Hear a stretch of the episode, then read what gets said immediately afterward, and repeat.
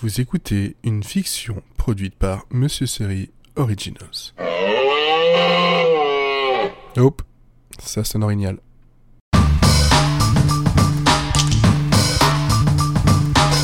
Jeudi vague, épisode 1. Il fut un temps, lointain désormais, où j'adorais raconter des histoires. J'adorais les écrire. Évidemment, c'était avant tout de l'humour. Parce que j'espérais en avoir, et puis c'est un genre que j'aime vraiment tout particulièrement, et j'avais envie de faire rire les gens, j'avais envie de les faire sourire, les faire se sentir bien. La période la plus faste, c'était il y a bientôt 20 ans, aujourd'hui. J'écrivais sur un webzine, euh, des choses pas forcément de la plus grande qualité, mais qui sur le moment me faisait beaucoup rire et avait trouvé son public. Et poussé par tout, ça, cet engouement, cette motivation, j'ai même fini par écrire une pièce de théâtre euh, pendant un été. Cette dernière a été même euh, jouée par le club euh, de mon école. Et j'étais dedans. De tout ça, je garde d'excellents souvenirs. Et ensuite, sans pouvoir mettre le doigt dessus, blocage total. Voilà. Rien n'était plus assez bon, et à quoi bon écrire quelque chose qui ne vaut rien, autant ne même plus essayer? Et vous savez, l'humour, c'est... C'est un genre compliqué. Je me suis dit que je devrais peut-être essayer autre chose, des choses plus sérieuses, et ça toucherait peut-être euh, une plus grande audience, un plus grand lectorat. Je pense que c'est ça l'origine du mal. M'être mis dans la tête que tout ce que j'écrivais, tout ce que je créais, devait forcément plaire aux autres, pour exister. Après, je redis pas forcément le, peu que j'ai pu produire pendant toutes ces années, mais je pense qu'il est temps pour moi de d'enfin m'écouter, de faire une introspection et de réussir à retrouver ce plaisir du bon mot et, de l'histoire qui pourrait au départ sembler débile, mais qui m'éclaterait. Et euh, c'est bien là le principal. Je serais un peu comme un espèce d'Indiana Jones à la recherche de la vanne perdue, où le nazi serait euh, cette partie de mon cerveau qui me dit euh, que tout ce que j'ai pu écrire jusque-là était ni intéressant, ni drôle.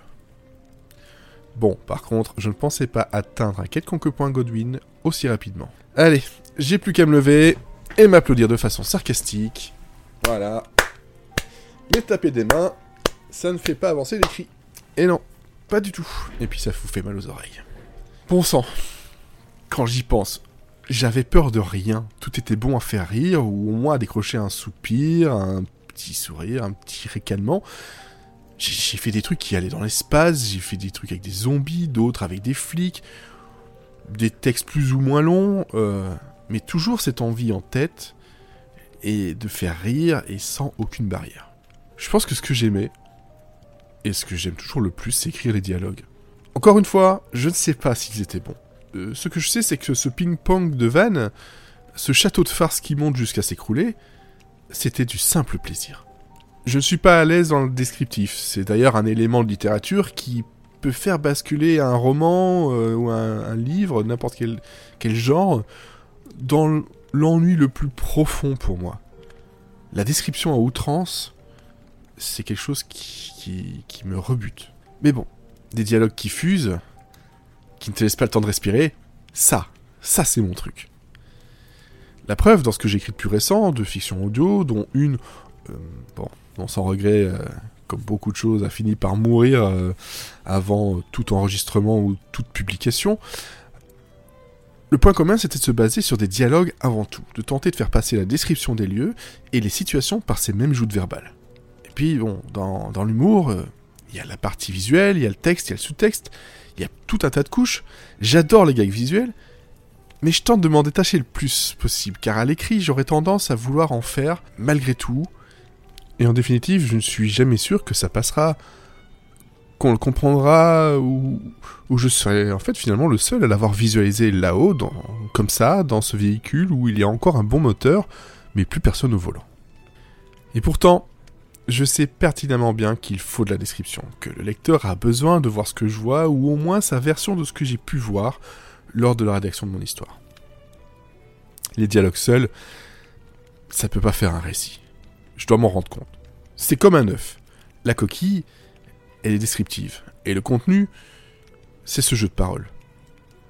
sans l'un, on glisse sur l'autre. Quoi qu'en fait, on peut très bien glisser sur un œuf entier. Attends, attends, attends, ça ne tient pas cette métaphore. Attends, attendez deux secondes.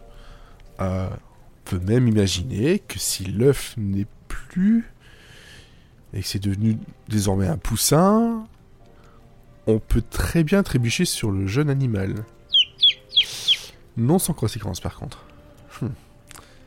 On peut se tordre la cheville, se faire mal au dos, se cogner la tête et perdre connaissance, terminer dans un coma, ou pire, écraser le dit poussin. On n'en parle jamais, mais tout ceci est grave. Quand en plus on sait qu'un poussin égale 2, alors là, tout devient clair. Mais bon, je divague.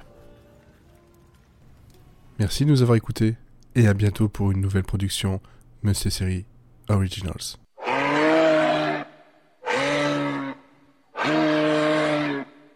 Non, non, toujours pas. Ouais, ouais, animal.